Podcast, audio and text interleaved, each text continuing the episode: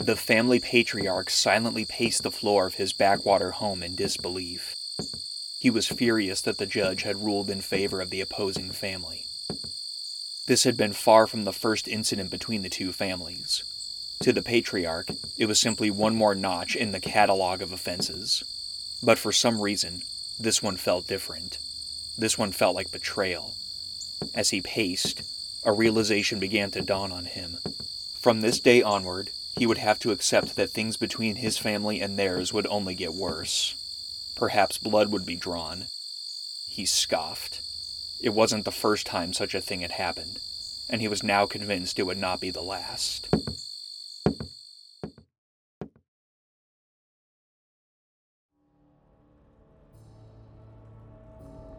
Virtuous Men, a podcast devoted to sharing the lives of men of history, fiction, and today, and the virtues they personify.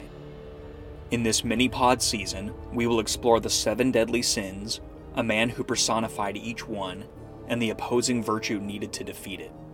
Welcome to episode 3 The Wrath of the Hatfields and McCoys.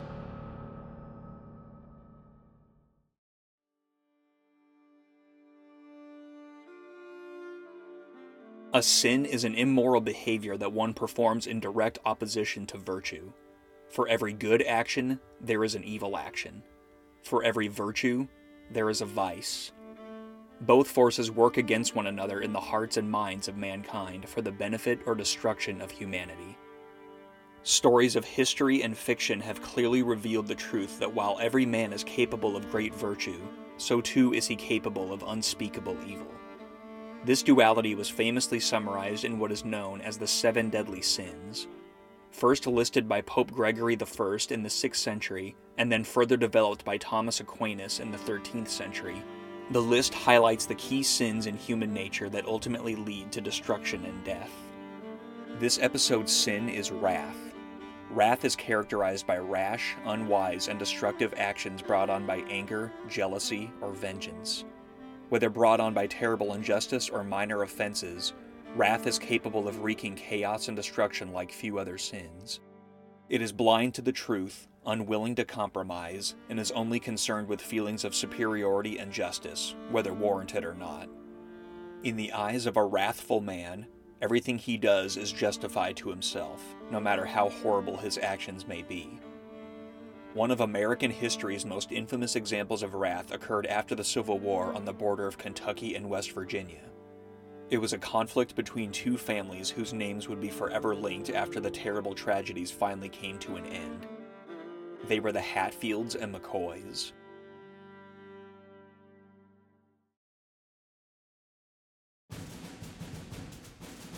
Eighteen sixty five America. The Civil War. Four years of brutal conflict between the Union and Confederate armies were finally coming to an end. Though one of the country's most horrible and divisive wars was ending, a conflict between two other opposing sides would soon begin. This fight would be on a significantly smaller scale and over a longer period of time, yet would arguably become as famous and mythologized as the Civil War itself.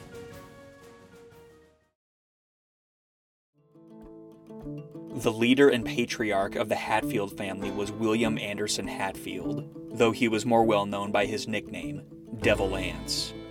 How he acquired this name is unclear, though a popular story suggests that he was given this name due to his cousin Anderson, who was known as Preacher Anse, having a more mild temperament.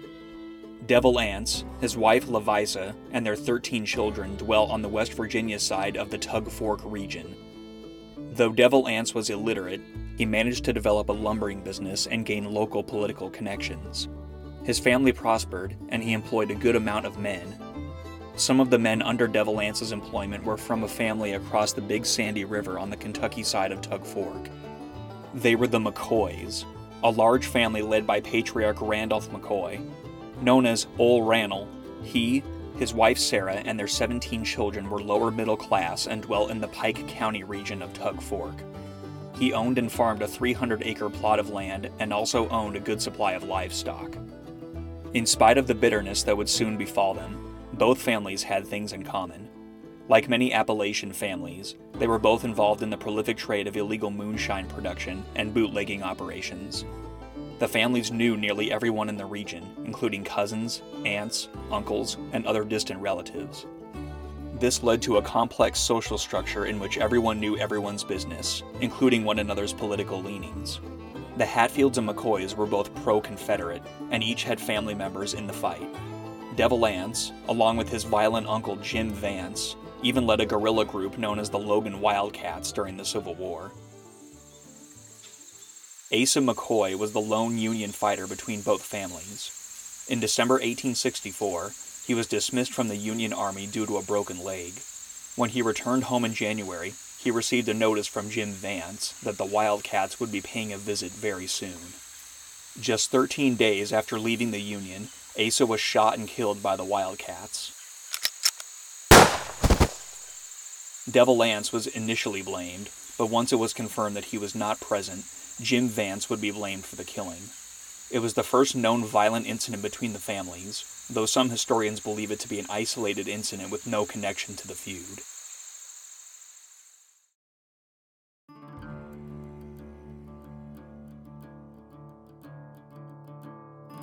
Though Asa was seen as a traitor by some for switching allegiances, he was still family.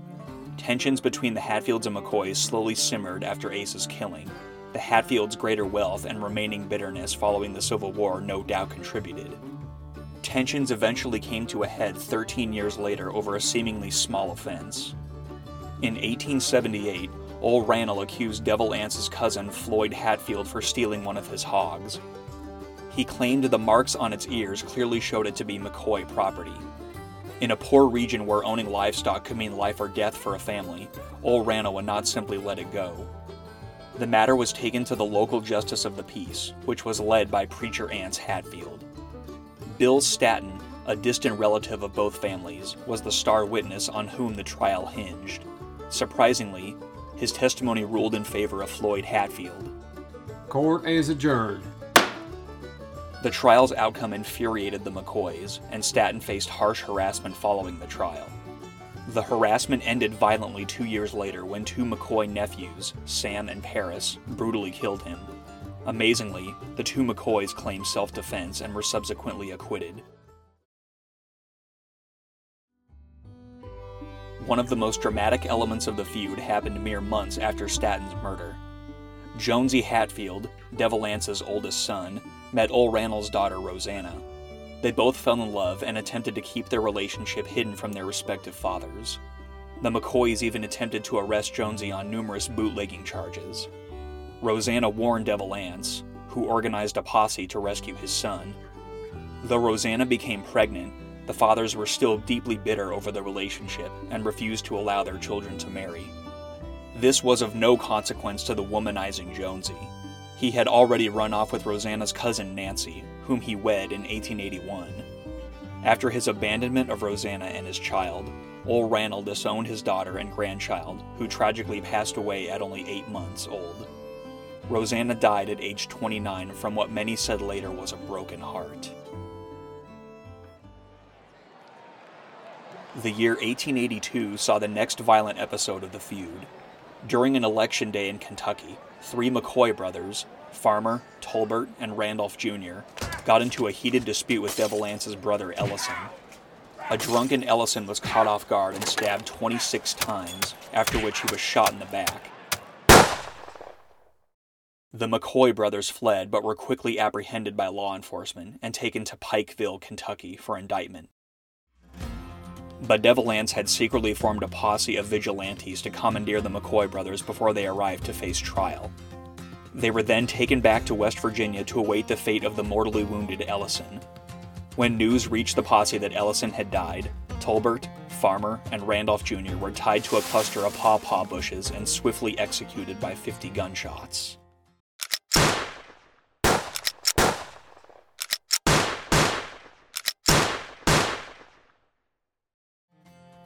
Shortly after the murders, Devil Anse and over 20 posse members were indicted. Due to the complicated politics and family loyalties, the Hatfields escaped arrest. This further ignited rage among the McCoys. They sought out the attorney Perry Cline, who was married to a McCoy.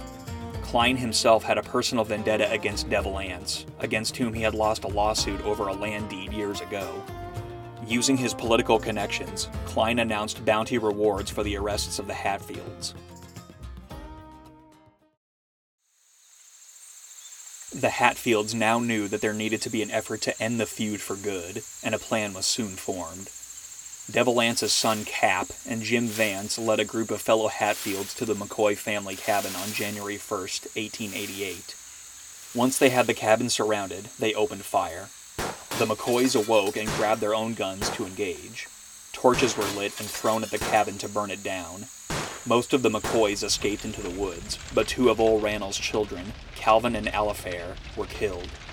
His wife Sarah was also nearly bludgeoned to death. After the cabin was destroyed, the remaining McCoys fled to Pikeville. The incident would become known as the New Year's Night Massacre. Kentucky Governor S.B. Buckner dispatched Special Officer Frank Phillips to investigate the situation. With a posse of fellow bounty hunters and a few McCoys, they soon began roaming West Virginia to arrest the Hatfields. Jim Vance was chased down and killed when he refused to be arrested. The posse continued raiding the homes of the Hatfields and their supporters. Devil Anse had received word of these movements and had already been preparing for the final showdown. The two groups met and clashed at Grapevine Creek, located on the West Virginia side of Tug Fork. The Hatfields managed to ambush the McCoys, but gradually the McCoys regained the upper hand. The Hatfields suffered multiple casualties and were forced to retreat. Those that failed to retreat became McCoy prisoners. The period of trials and legal battles began in late 1888. Eight Hatfields were indicted for the events of the New Year's Night Massacre. Due to complications involving due process and extradition, the Supreme Court became involved in the conflict. They decreed that the Hatfields being held were allowed to be tried by the state of Kentucky, and seven of them received life sentences. Most of these were given for the death of Ole Rannell's daughter and murder of Ellison Hatfield. The eighth man, the mentally challenged Ellison Mounts, was sentenced to hang for his involvement. After the death sentence was issued, Mounts retracted his confession and claimed innocence. Rumors spread that he had been pressured to confess in exchange for leniency and was nothing but a scapegoat. It was the only legal execution of the entire feud and the last public hanging in Pike County. Mounts's final words were, The Hatfields made me do it. After the execution, the feud ended. It had lasted almost 30 years and claimed the lives of more than a dozen on both sides, with many more wounded, physically and emotionally. The patriarchs attempted something of a normal life following the tragedies between their families. Ole Rannell, who had lost five children in the feud, became a ferry operator and supposedly remained haunted by the deaths of his children for the rest of his life. He died in 1914 at the age of 88.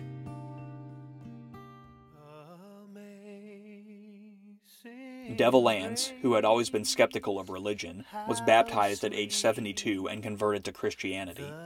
The preacher who did the baptism joked years later that he was the preacher who baptized the devil. After his conversion, Devil Anse reportedly lived the remainder of his life in peace before dying in 1921 of pneumonia at the age of 81. His funeral attracted several thousand mourners, and there were even reports that some of those in attendance were McCoys.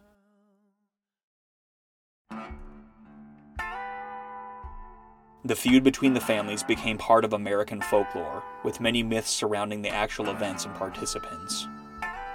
Numerous tourists continue to visit the famous sites of the feud, and books, TV shows, documentaries, and films continue to ingrain the feud into the public imagination. But while the conflict became the most famous family feud in American history, it is easy for the drama to overshadow the very real damage caused by the wrath the two families displayed. While the causes of their animosity may never be fully known, what is clear is the moral blindness caused by this animosity. Lives were lost due to the family's refusal to understand one another and to come together to work through their differences. The healing virtue of wrath is patience. Patience thinks before it acts. Patience seeks knowledge and understanding before making any sort of action. A patient man knows that sometimes more time is needed to make good decisions, even if he wants to act on impulse. A patient man understands that his actions, no matter how justified, have consequences that not only affect him, but others close to him. A patient man understands that others think differently and is willing to listen, even if he thinks they are wrong. Had the Hatfields and McCoys sought patience over wrath, perhaps none of the violence that claimed multiple lives would have happened. Perhaps we would remember them today as friends instead of enemies. Perhaps in our current age of wrath, we would learn to be patient with our fellow man, to understand him, and possibly to love him.